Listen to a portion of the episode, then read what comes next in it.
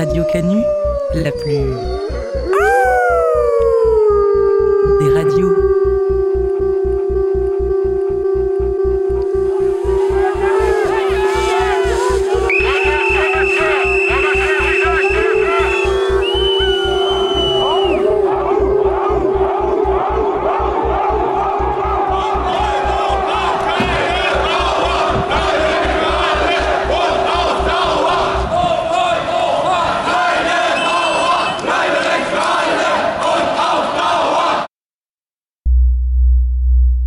Sur deux, de 18 à 19h, le chant des meutes.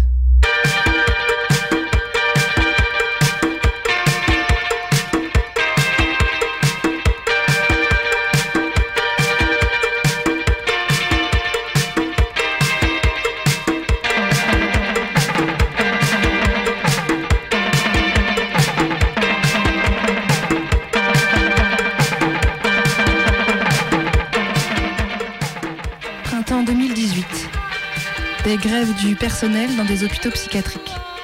À l'hôpital Pinel d'Amiens, à l'hôpital Jeannet du Havre, à l'hôpital du Rouvray, banlieue de Rouen, 3e HP de France. Au Rouvray, infirmières, psychiatres, aides-soignantes et ambulancières occupent les bâtiments de la direction qui a déserté les lieux. Certains, certaines ont même fait une grève de la faim qui a duré deux semaines. Au final, ils et elles auront obtenu la création de 30 postes sur les 52 revendiqués et deux unités spécialisées supplémentaires. On le sait, le service public est malade. De moins en moins de moyens, des effectifs toujours en baisse, une moindre considération des usagers et du personnel, bref, des institutions publiques gérées comme des entreprises. Or, quand le train de la libéralisation traverse le milieu psychiatrique, nombreux sont les passagers laissés sur le quai. Il y a un nombre croissant de patients. À l'hôpital du Rouvray, entre 2014 et 2016, le nombre de patients a augmenté de 8,4%. Mais l'effectif de soignants, lui, n'augmente pas. Et la capacité d'accueil de la structure n'augmente pas non plus. Des lits de camp censés être temporaires sont installés, qui deviendront permanents. Des chambres prévues pour deux patients en accueillent trois. Des salles destinées à accueillir les familles sont réquisitionnées pour faire office de chambre, mais ne sont pas aménagées. Les cellules d'isolement capitonnées avec pour toilette un unique sont utilisées pour enfermer des patients qui ne sont pas con- considérés comme en ayant besoin. Des pavillons sont communs aux adolescents et aux adultes. Dans l'histoire des hôpitaux psychiatriques, la tendance était d'un glissement d'un traitement asilaire des patients vers un traitement axé sur le soin. Mais tout laisse à penser que le processus s'est inversé. Le personnel n'a plus de temps à accorder aux patients pour parler avec eux, pour jouer avec eux, pour échanger. Témoignage. Le soin psychiatrique demande du temps pour faire en sorte que les choses se délient et permettre aux personnes de se reconstruire. La qualité du soin est vraiment liée à la qualité de l'observation, qui, exi- qui exige elle aussi du temps et de la disponibilité d'esprit. Les infirmières passent leur journée à dire ⁇ Je viens vous voir dans cinq minutes ⁇ sans jamais trouver les quelques minutes disponibles. Je fais désormais des entrées sans pouvoir faire d'entretien d'accueil. Alors que parler permet d'établir un lien et une certaine confiance avec la personne à qui l'on se livre. Ce lien est l'un de nos principaux outils de travail. Maintenant, quand quelqu'un arrive, je jette un œil à son livret d'accueil. Je lui demande s'il a été vu, pourquoi il est là, et puis je file pour faire des glycémies, assurer les repas, faire une prise de sang ou remplir des papiers. Le plus souvent maintenant, on est deux pour s'occuper de 25-26 patients dans des services de 20 lits. À deux, on ne peut plus donner de soins, on fait du gardiennage. On a parfois besoin d'isoler des enfants, mais avant, on restait avec eux tout simplement. Désormais, on les abandonne dans la chambre d'isolement et on court s'occuper des autres. C'est horrible. On dit aux gamins Vous ne comprenez pas pourquoi, mais l'activité est supprimée, c'est comme ça. Certains pètent les plombs, ils hurlent, ils tapent sur les soignants et terminent en chambre d'isolement. La solution, c'est souvent les médicaments, alors que l'on sait bien que ce dont ils ont besoin, c'est de l'attention et de contact humain. Exercer son métier devient de plus en plus difficile dans ces conditions. Les soignants et soignantes ont même honte d'être obligés de travailler avec des moyens qui les conduisent à la limite de la maltraitance. La pression qui s'exerce sur eux est également exacerbée par les comptes qu'ils doivent rendre à leurs supérieurs ou l'aspect protocolaire que prend leur travail. Tout doit être justifié et écrit. Quand on ne remplit pas les pipettes de prise de sang jusqu'au trait indiqué, il faut dire pourquoi. Comme si on n'avait pas autre chose à faire. Et les collègues du labo, qui analysent le contenu des pipettes, sont tenus de signaler ce genre de choses si nous ne l'avons pas fait. Autre exemple, la direction veut absolument suivre nos tests de PTI, pour protocole travailleur isolé. Nos cadres font des tableaux dans lesquels ils comparent la qualité des tests PTI réalisés. Et ils viennent nous voir en disant Attention, telle équipe fait mieux que vous. Cela ne va pas. Ils nous emmerdent avec ça, c'est totalement hallucinant. Mais jamais ils ne vont nous reprocher de ne plus faire d'entretien d'accueil. Avec toute cette pression sur leurs épaules, nombreuses sont les personnes qui n'en peuvent plus, qui se mettent en arrêt maladie. Du coup, le personnel s'en trouve encore réduit. C'est un cercle vicieux. Nous, au champ d'émeute, on s'interroge cette semaine sur la psychiatrie, sur la façon dont, en France, les personnes dites malades sont prises en charge, étiquetées, classées, catégorisées, traitées ou maltraitées, isolées, enfermées. Et s'il y avait une autre façon de faire, une autre façon de considérer ces personnes qui s'écartent d'une norme Mais quelle norme au fait? Qui l'a fixée? Qui a décidé qu'une chose est normale et qu'une autre ne l'est pas? Qu'elle relève alors de la pathologie?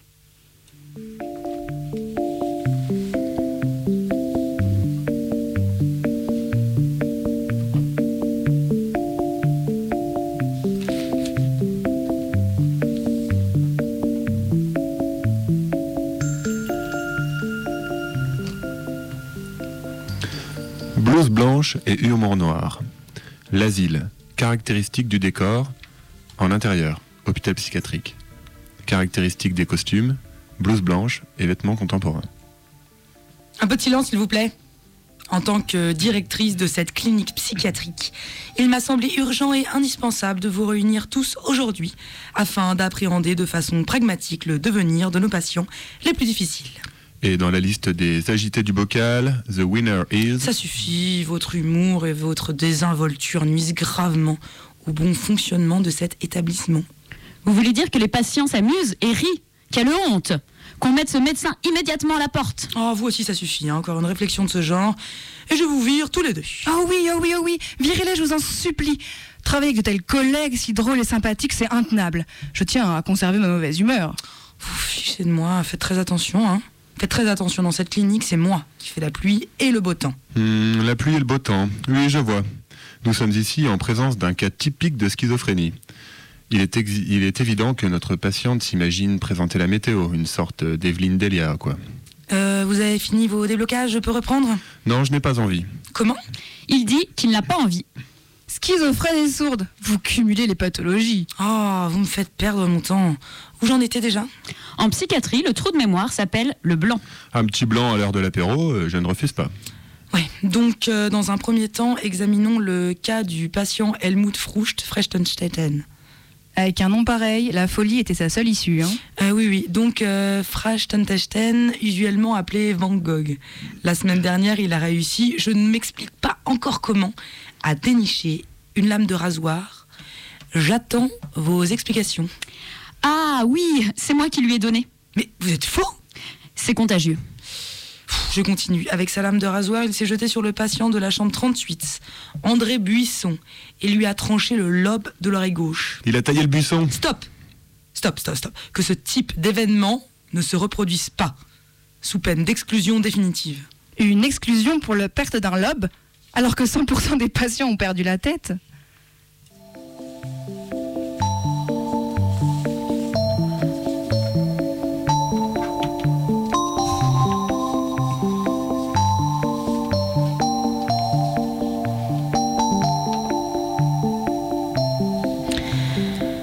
Moi, quand je m'intéresse un peu à la psychiatrie, je suis vite un peu perdue. Il y a plein de trucs, plein de concepts. Et puis, euh, déjà, comment est-ce qu'on peut dire qu'une personne est folle, enfin folle entre guillemets, atteinte de, troubles psychiatriques? En fait, ça veut dire quoi? Ouais, c'est sûr, c'est un domaine assez compliqué. Un savoir pas très accessible en fait, mais je crois que les humains, avec leur besoin de tout classifier, se sont dit un jour bon, il y a des gens qui ont des comportements bizarres, puis si on mettait des noms sur ces comportements Ouais, mais en fait, c'est quoi un comportement bizarre, franchement? Bah, c'est une très bonne question. Je pense que déjà, doit y avoir les comportements qui affectent genre euh, le bon déroulement de la société. Tu sais, genre euh, les gens qui tuent, les gens violents. Ouais, et c'est pour ça aussi que l'histoire de la psychiatrie est très liée à l'histoire de l'enfermement. Genre, les gens qui nous dérangent, hop, on les met de côté. Pratique. Mais il y a eu un petit glissement, où en plus d'enfermer les gens, on cherchait à corriger leur comportement déviant. Et pas du tout que les gens euh, qui tuent, hein, mais, mais aussi les gens qu'on considère un peu moins intelligents que les autres, les personnes qui n'ont une sexualité pas comme les autres, les femmes soi-disant euh, hystériques, etc. Oui, oui, complètement. Mais tu sais, il y a eu un courant à la fin des années 1960, donc euh, en Angleterre, en Italie, en France aussi, qui remettait ces choses-là en cause. Ça s'appelle l'antipsychiatrie. Hmm, J'en ai entendu parler, ouais.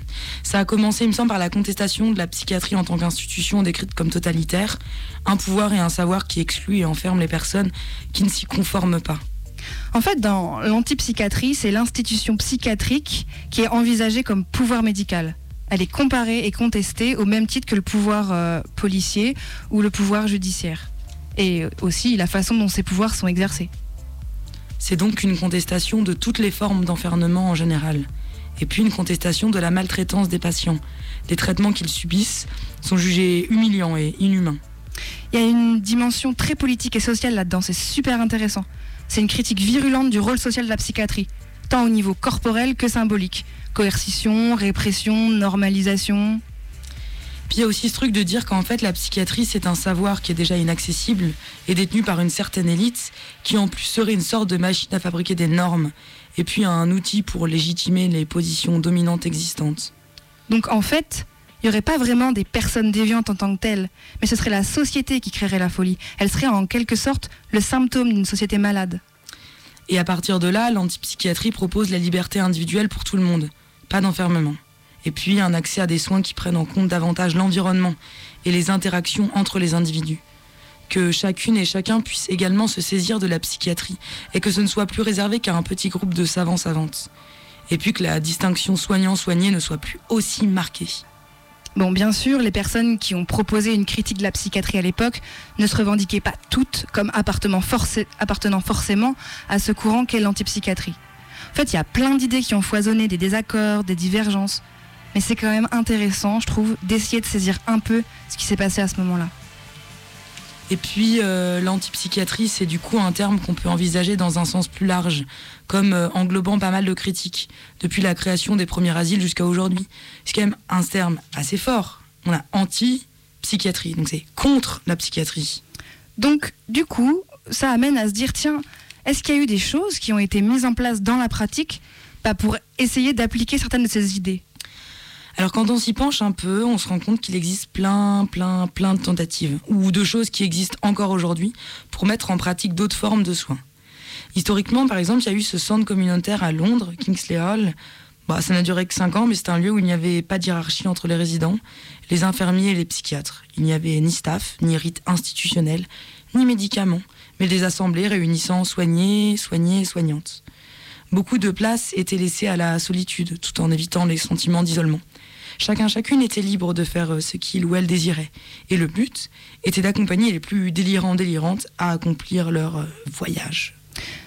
C'est important aussi de mentionner l'Italie, où euh, actuellement il n'existe plus d'hôpitaux psychiatriques d'État. En 1978, il y a une loi qui est passée et les HP ont progressivement fermé leurs portes au profit de nouveaux services alternatifs. Donc en fait, les soins sont assurés par des communautés de soins alternatives, comme des appartements, des auberges, des foyers, des centres de jour et des coopératives gérées par les patients. Ils et elles sont intégrés à la société, où ils jouent un rôle au même titre que les autres. Bon, ça passe beaucoup par euh, l'intégration entre guillemets modèle, on va dire, dans la société, genre avoir un travail, gagner de l'argent, fonder une famille, etc. Mais bon, ça joue à fond sur l'estime de soi et ça aide les patients à reprendre prise sur leur vie. C'est intéressant de voir que la frontière entre les malades et les autres, elle est gommée. Ouais, hum, et du coup, ça passe, euh, du coup, le soin passe par le fait de faire des choses ensemble avec les autres membres de la société. Ça peut être euh, tenir un café associatif, par exemple, ou faire une émission de radio, jouer dans un orchestre, faire de la photo. Les personnes ne savent pas qui est malade ou non et construisent des choses ensemble. Bon, comme ça, ça a l'air génial. Pas sûr que ce soit si rose, mais restons positifs dans l'exemple. Sinon, il y a la clinique psychiatrique de Laborde, en France, près de Blois, euh, dont on peut parler. Elle a ouvert en 53 dans un château et le fondateur, Jean Houry, y a proposé une autre façon de soigner. Ah oui, oui, mais c'est toujours ouvert là-bas d'ailleurs. Là-bas, les soignants ne portent pas de blouse, il n'y a plus de distinction nette entre soignants et soignés, et le groupe a une place très importante dans le soin. Ce sont les grands principes de la psychothérapie institutionnelle. Oui, oui, c'est ça. Le lieu fonctionne de manière collective, chacun prend part à la vie du groupe. Les patients et les, patients et les soignants. En fait, c'est organisé en commission qui gère ensemble les problèmes matériels et les décisions à prendre pour faire vivre le lieu, le lieu de soins. Et du coup, euh, ça marche assez bien. C'est aussi critiquable, hein, bien sûr, mais ça responsabilise les patients. Genre, ils prennent vraiment part à la vie, leurs pensées sont tournées vers des choses concrètes, et ça permet de mettre un peu de côté leur angoisse ou leur mal de vivre. Ça apprend aussi à s'organiser avec l'autre, apprend à faire des concessions, apprend à la frustration. Et puis le lieu est aussi connu pour les pièces de théâtre qui sont montées à la fois par les pensionnaires et par les, et par les soignants. La création de quelque chose, c'est super valorisant. Et pour finir, on peut évoquer la Devinière, qui est un lieu existant depuis 40 ans en Belgique, qui s'est basé sur les principes de la psychothérapie institutionnelle comme à la borne. Cohabitation des patients et de l'équipe éducative, prise en compte des besoins et envies de chacun. Il n'y a pas de gris, il n'y a pas de médicaments. On donne le droit aux personnes de vivre avec leur folie. Oui, et d'ailleurs, j'ai lu quelque part qu'en fait, l'objectif, c'est pas le progrès, c'est pas la performance pour les résidents, et c'est pas non plus la guérison. Bah, c'est tout simplement vivre et réussir à être heureux. Radio. Sur, sur, deux.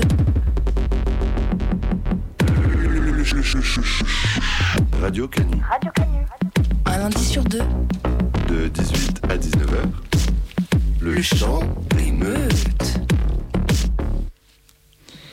Mercredi dernier, je suis allée rencontrer Mercredi dernier, je suis allée rencontrer Nawel, Nina et Tom qui ont participé ponctuellement ou assidûment au groupe Soins de Lyon.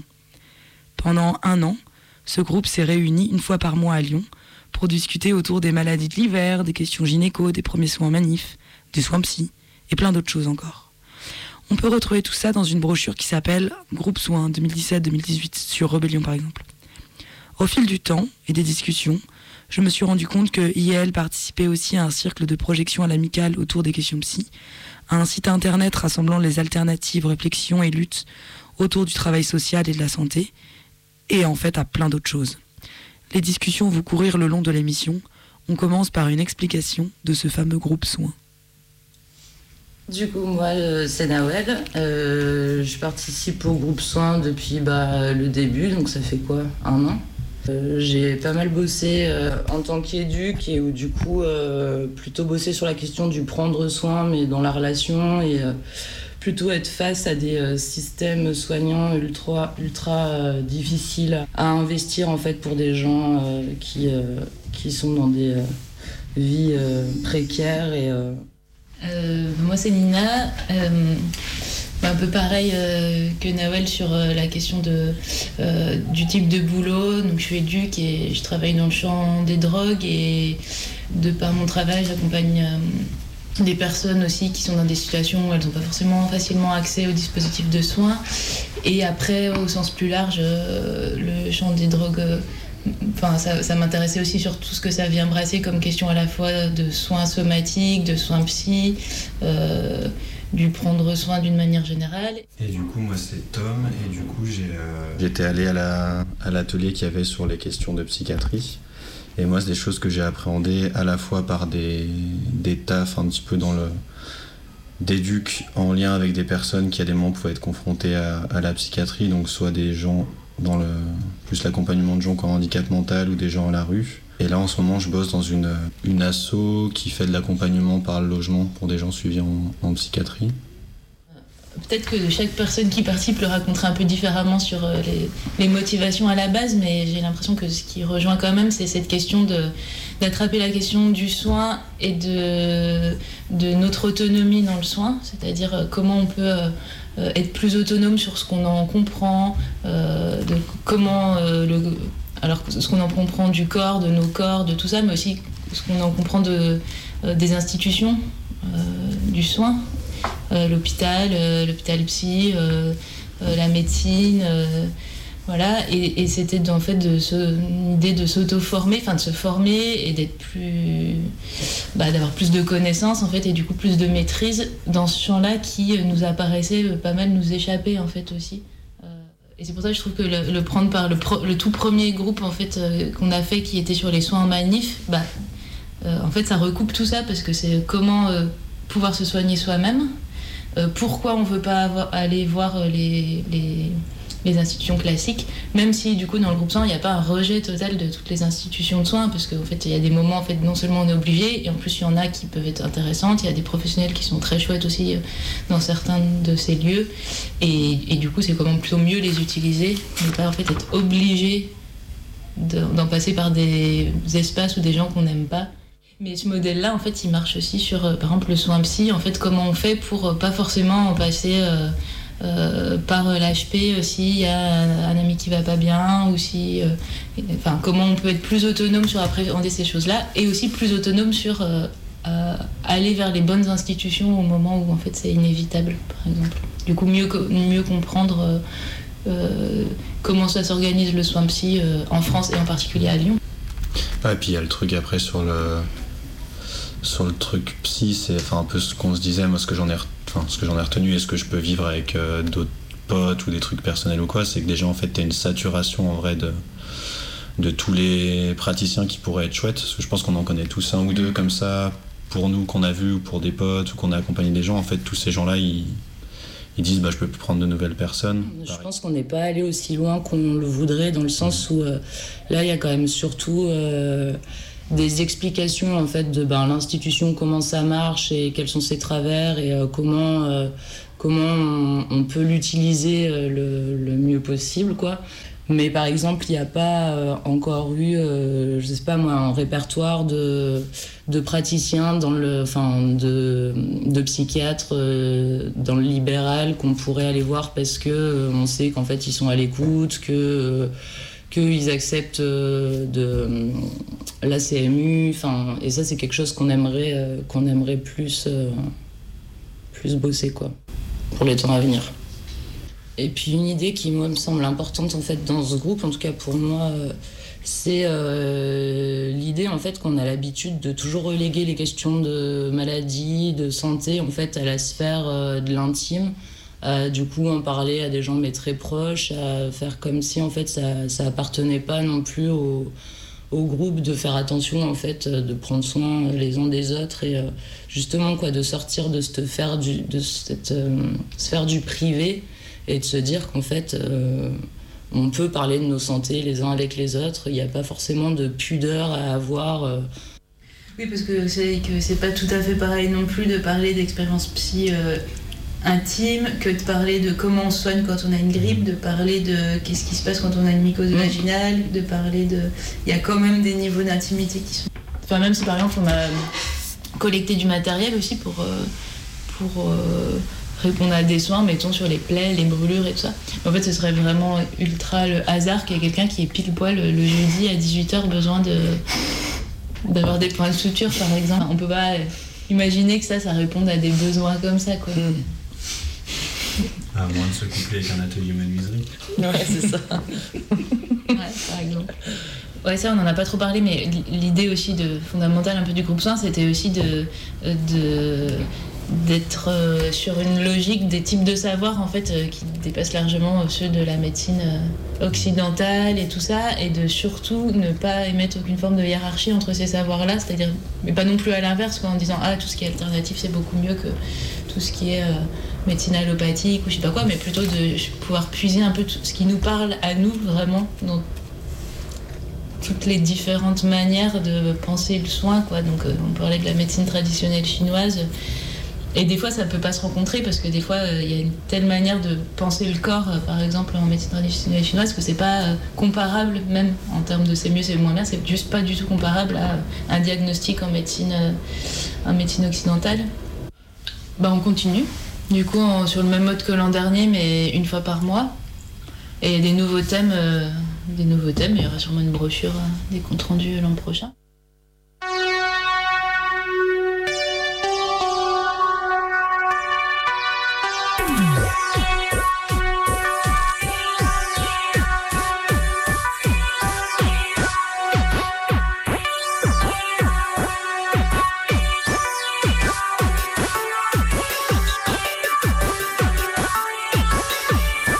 Je suis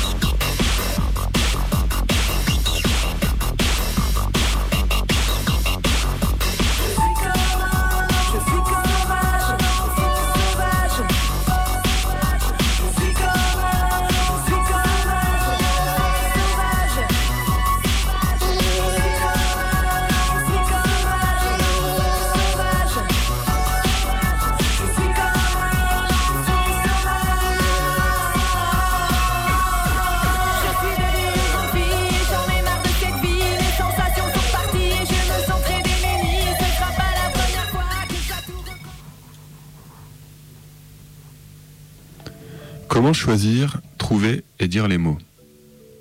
Fou, malade mental, aliéné, dément, déséquilibré, détraqué, hystérique, irresponsable, maniaque, névrosé, obsessionnel, paranoïaque, paraphrénique, pervers, phobique, psychotique. Les mots et les espaces. Hôpital psychiatrique, asile, lieu de soins, clinique, établissement référent en psychiatrie et santé mentale, centre médico-psychologique. Comment nommer Doit-on nommer Nommer ne serait-il déjà pas catégorisé Mettre dans les cases, diagnostiquer, prendre le grand manuel DSM, trouver la bonne page et donner des médicaments? Antidépresseurs, anxiolytiques, hypnotiques, neuroleptiques, barbituriques, au hasard des mots et des pages, laroxyle, Prozac, anafranil, Lexomil, Tertian, Valium. Tout cela soigne, sonne, enferme et libère. Rien n'est simple et tout se complexifie à la hauteur des vocabulaires utilisés. Alors on s'accompagne, on accompagne, on s'organise et on se renseigne. Savoir les mots, tenter de les utiliser ensemble peut permettre de comprendre un peu, de mieux se saisir de ce qui se passe dans les espaces des soins, de soins, dans les espaces blancs des médicaments qu'on avale ou que le corps médical prescrit à nos amis, à notre entourage. Euh, ce que tu disais sur le truc euh, individuel et collectif, même si on n'a pas, enfin, il n'y a pas de truc qui est ressorti euh, de dynamique collective concrète de comment prendre soin à partir de ce groupe. Il y a vachement le truc de se dire que, quelle que soit l'institution, même si elle n'est pas idéale ou même si on la pense bien, ce qui était important, c'était d'accompagner la personne qui allait mal face à cette institution. Justement, pas, pas la laisser y aller seule, parce que c'est ce qui pouvait permettre que ça se passe bien avec l'institution qu'en gros, euh, il me semble qu'on avait parlé de ça aussi, qu'un psy, tu vas le voir, du coup, tu, lui délègues une partie, comme si tu lui, déléguais une partie de la responsabilité de qui t'es et de qu'il faut te soigner. Et que le réflexe des soignants, ça va être un petit peu de prendre une responsabilité sur toi et de se dire que si tu te trouve pas bien, il va essayer de, de faire un soin plus contraignant ou quoi. Et que si tu y vas accompagner, ça peut déléguer une sorte de confiance avec l'autre personne et ça permet de faire tiers ça peut éviter euh, bah, d'être interné ou ça peut permettre d'avoir un soin plus ouvert. Quoi. C'était aussi que souvent, en fait, euh, ces questions de souffrance psy, on avait du mal à s'y coller et que en fait la majorité du temps on se retrouvait avec euh, quelqu'un en crise où du coup on n'est plus du tout en capacité en fait de gérer et du coup on arrive à l'HP en fait mais de manière irréfléchie un peu parce que tu es à bout de course en fait et du coup, enfin, je trouve que ce qu'on s'est dit, c'était aussi en fait de d'arriver à parler de tout ça dans l'amont, quoi. Et de qu'est-ce qui fait blocage en fait de, de, prendre ces questions en charge en amont, de voilà, de réfléchir à ça, quoi. Mm. Sans dire qu'il y ait de formules euh, à suivre ou. Euh, mais de se le dire, c'est déjà, c'est déjà pas mal en fait. Et d'où l'intérêt de connaître un peu les leviers qu'on peut avoir avant. Euh, mm. Euh, justement avant d'attendre le moment, dernier moment, et de surtout pas penser qu'on peut tout gérer euh, forcément, que ça en général euh, c'est plutôt pas chouette pour la personne en question si, on n'a pas trop activé les choses qu'il fallait, d'attendre, d'attendre, d'attendre pour surtout éviter certains trucs et qui finissent par laisser la situation empirer, mais aussi tout l'intérêt de bien comprendre comment les dispositifs y marchent, c'est aussi que justement s'il faut accompagner la personne euh, face à un, soignant ou dans une institution, voilà, par exemple l'HP, et ben de bien capter comment ça marche euh, les hospitalisations, d'avoir cette connaissance-là, ça permet aussi de s'y présenter ben, avec un peu débit, et voire même de savoir ce qu'il faut dire ou pas dire pour que ça se passe comme on aimerait que ça se passe pour, les, pour nous, pour nos amis.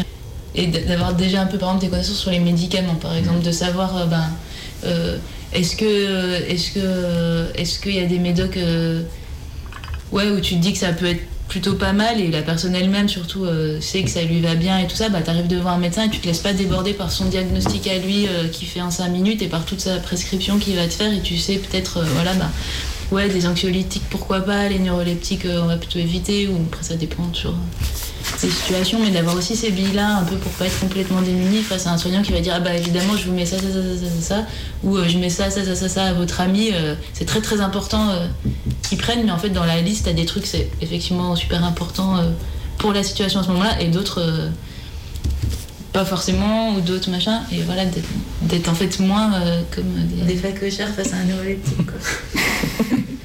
Il n'y a pas, en gros, il n'y a pas de médicaments super ou de médicaments super mauvais, mais c'est juste arriver à faire un choix dans ce qu'on va nous proposer et savoir quels vont être les effets euh, positifs en gros et les effets secondaires.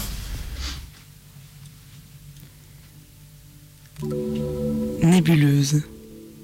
Une nébuleuse désigne en astronomie un objet céleste composé de gaz raréfiés, ironisés ou de poussière interstellaire. Étudié par des astrophysiciens spécialisés dans l'étude du milieu interstellaire, les nébuleuses jouent un rôle clé dans la formation des étoiles. Mais c'est aussi, et c'est ce qui nous intéresse, un site internet qui sans informer, qui sans former, informe, rassemble des catégories où s'enchevêtre la question de l'identité, des personnes concernées, des pratiques qui les concernent et des enjeux sociaux qui en découlent. On avait monté un groupe euh, qui s'appelle Nébuleuse, à 5-6, où on est tous euh, euh, professionnels du travail social ou de la médecine. un peu représenté quand même.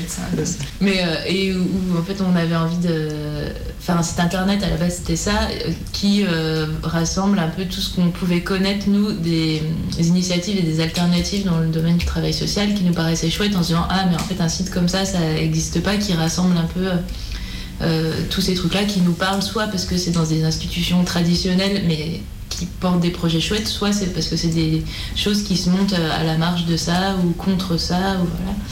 Et après, on s'était aussi dit qu'on avait envie d'aller nous rencontrer aussi ces, ces structures-là ou ces projets-là.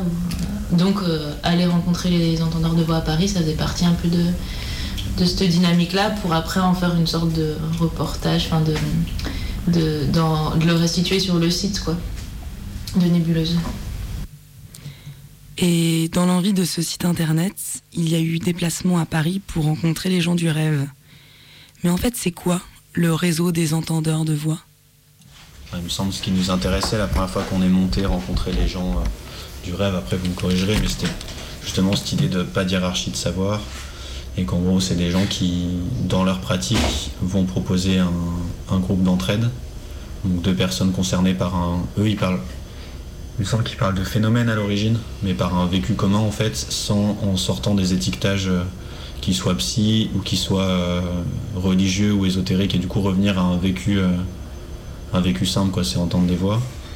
Et du coup, à partir de là, qu'est-ce qu'on peut faire face à ce vécu pour essayer de, de, se l'approprier et de pas en souffrir, et du coup, sans, pour le coup, sur le savoir, sans dire quelque chose sur ce que c'est forcément en gros, avec l'idée que ce soit des groupes de personnes concernées, avec un médiateur qui est concerné par l'entente de voix ou pas, mais que sur une horizontalité, et que le but, ça va pas être de donner un sens, euh, de dire par exemple les voix, c'est euh, quelque chose euh, de divin, c'est quelque chose qui relève de la schizophrénie, de la dissociation ou d'un problème neurologique, mais plus de dire bah, comment est-ce qu'on peut faire pour, pour composer avec elle, comment on se donne des techniques pour pour pas qu'elles soient envahissantes, comment ça peut constituer des ressources, comment ça peut euh, rendre la vie difficile. Et que du coup le sens il puisse être parlé mais jamais imposé aux autres. Du coup t'as un méga décalage avec, euh, avec ce que va en dire euh, la psychiatrie en donne tout de suite un, sens. En fait, avant d'en avant proposer une pratique, les gens, en gros, ce qu'ils nous avaient expliqué, c'est que t'as une partie des gens qui, pour qui les médicaments vont pas marcher du tout, et qui du coup vont continuer à vivre ces phénomènes. Et tu as tout un effet de, de pousser les gens à cacher leur vécu, puisque vu que quand on parle à ton médecin, on va te donner des médicaments, que les médicaments marchent pas et qu'ils vont plus t'assommer et tasser les voix ou quoi, bah en fait je peux même plus parler de ce que tu vis, ce qui est dérangeant. Parce que la réponse ça va être euh, de t'assommer avec des médocs quoi.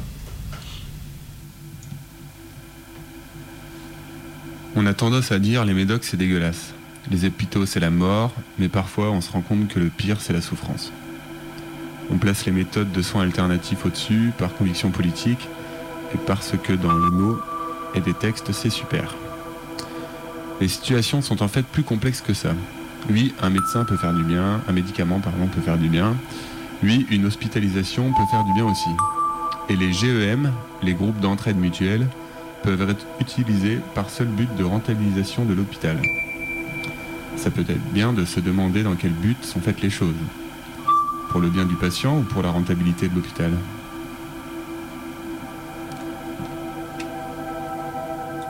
Et après, moi j'ai l'impression qu'il y a toujours. En gros, parce que je trouve que c'est un truc qui est super compliqué à, comprendre, ce truc de la psychiatrie, du soin, de qu'est-ce qui peut se passer, de qu'est-ce que tu peux en faire. Et qu'en gros, tu as toujours deux. Euh, comme s'il y avait toujours deux niveaux comme ça, pour essayer de comprendre les trucs. Tu as à la fois un niveau qui est un niveau, de, un niveau théorique, de quelle théorie va être émancipatrice à une époque. En fait, à une époque, bah, la psychothérapie institutionnelle avait vraiment. et peut encore l'avoir aujourd'hui, selon qui c'est qui, qui tient le truc un truc d'émancipateur de dire en fait il faut autogérer l'hôpital et il faut construire des, lieux où les gens ils sont super bien accueillis et que c'est des lieux de vie et que la, première chose du soin c'est l'accueil, c'est la liberté, enfin tu vas créer des espaces vachement de circulation. Et comme le rétablissement peut être un truc vachement émancipateur dans un niveau théorique machin, et à côté de ça, tu as un niveau qui va plus être un niveau de décideur, de financeur, un niveau euh, gestionnaire et bureaucratique, qui va à des moments historiques se servir de termes pour faire des économies budgétaires ou pour réorienter le soin. Du coup, en ce moment, tu as tout un truc de, de se servir de l'autosupport et de se servir du rétablissement et tout ça pour euh, enlever de la thune dans des HP pour fermer des lits. Et du coup, ça brouille vachement les trucs et tu sais jamais trop euh, ce, qui motive les, ce qui motive les trucs. Quoi. du coup, t'as un peu tout un truc de. Mais à la limite, sais, comme on pourrait voir sur n'importe quel euh, sujet de nos vies. Carrément, t'as un truc qui va marcher dans la critique du monde. Enfin, tu vois, comme. Euh, je sais pas, penser. je sais pas, moi, je dis n'importe quoi, mais toute la pensée qui a pu être radicale au niveau de l'écologie, à quel point elle peut être réintégrée par l'État et limite pour vendre des caisses, quoi. Et qu'en fait, t'as ce phénomène-là qui va être dans tout, et que dans le truc de la psychiatrie, ça va être pareil. Et que du coup, en fait, les, t'as quand même en gros des, as des décideurs qui sont, euh, moi comme je le vois, qui sont là quand même pour réduire les coûts. Et que c'est la logique principale du truc et que au final, eux, ils vont par exemple promouvoir des mouvements ou des manières de penser, mais comme ils pourraient en promouvoir d'autres. Et du coup, c'est ce qui sème aussi vachement le, le trouble quand toi, tu essayes de comprendre ce qui se passe. Si tu vois pas qu'en fait, les gens qui sont. Bah, L'ARS, par exemple, les agences régionales de santé, leur but, c'est de faire des trucs le moins cher possible et c'est leur but premier, alors après. Après, il peut y avoir des gens chouettes qui disent des trucs chouettes dans le cadre de, rapports qu'ils vont faire ou quoi. Que le but premier, c'est d'optimiser. Euh, d'optimiser tout ça, quoi, d'avoir une vision gestionnaire. Stop!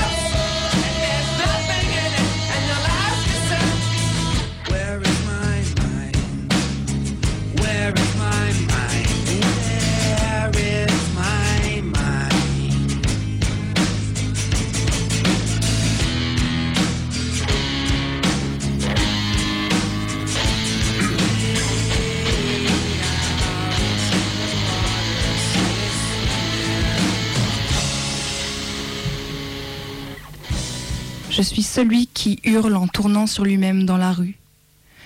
Je suis celui qui insulte la fontaine à Lyon et lui balance des coups de pied. Je suis celui qui demande 15 fois l'heure près du centre commercial à des clodos qui finissent par le chasser à coups de bouteille. Je suis celui qui collectionne et mâche consciencieusement des mégots sous un porche. Je suis celui qui hurle en tournant sur lui-même dans la rue. Ça ne manque jamais. Tu discutes avec un proche qui est passé par l'hôpital psychiatrique et par conviction, par solidarité, tu descends en flammes les cachetons, les blouses blanches, l'isolement thérapeutique. Et le proche te regarde d'un air las. Je préfère encore les médocs et les psys à cette souffrance dégueulasse.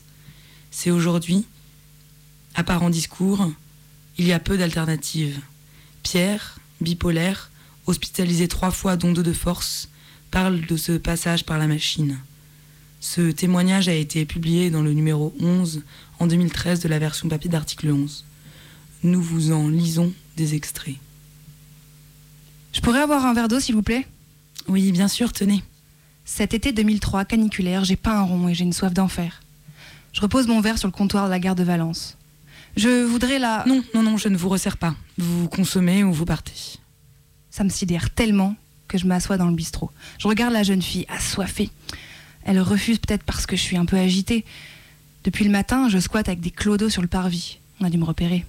J'ai insulté, c'est vrai, des passants qui les méprisaient. Et quand j'ai réuni du fric pour une fille qui n'en avait pas, les gens que j'ai taxés avaient pas trop le choix. J'ai fait la manche à la très dure. Enfin, un coup de flotte, c'est quand même pas compliqué. Elle me mate du coin de l'œil indigné. Je ne le répéterai pas, monsieur.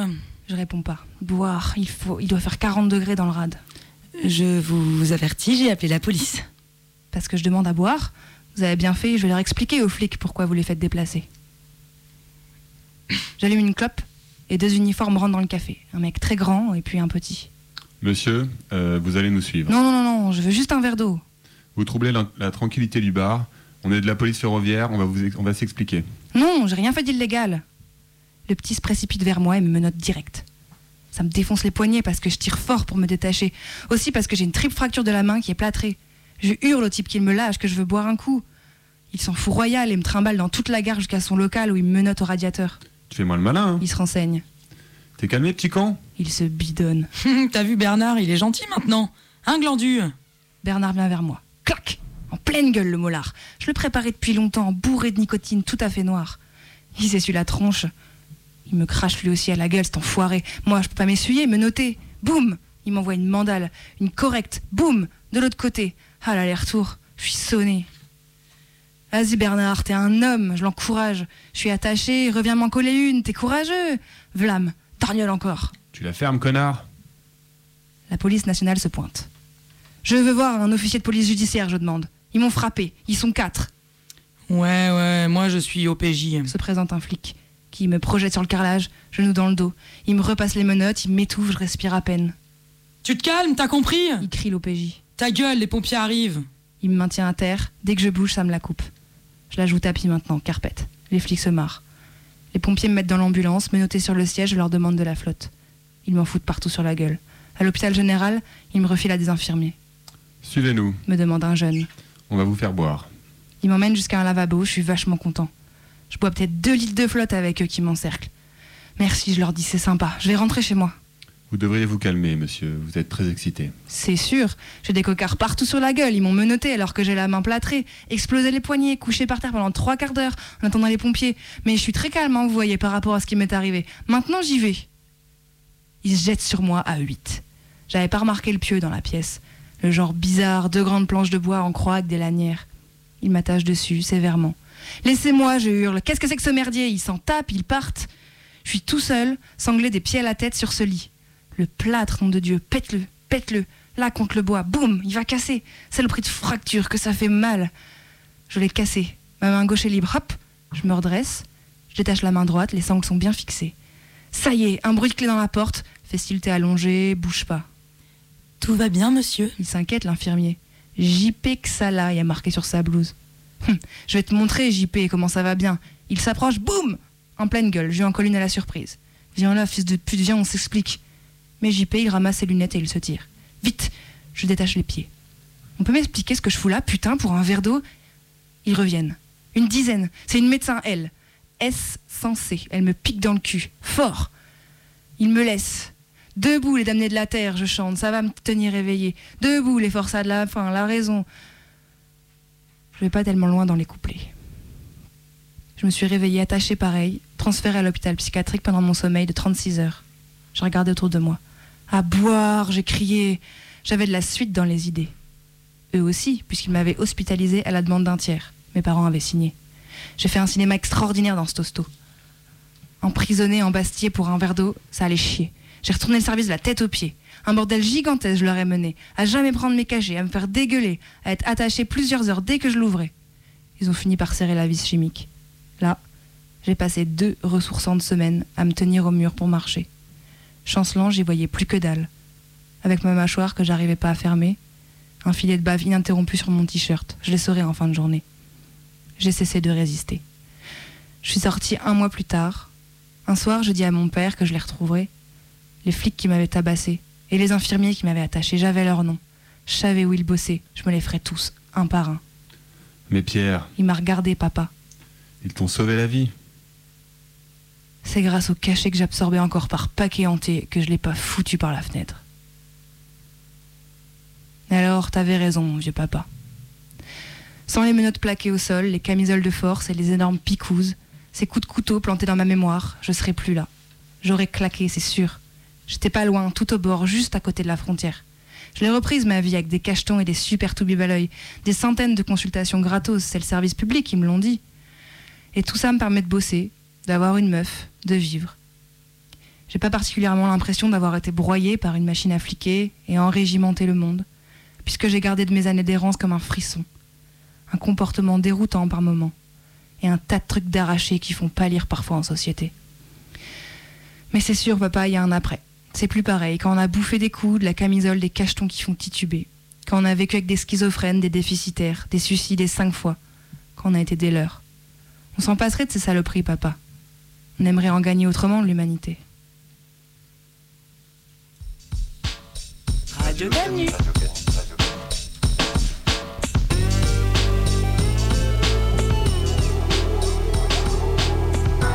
Parce que le loup est assassiné Ah oui, c'est pour ça Oui, tout à fait, oui. D'accord.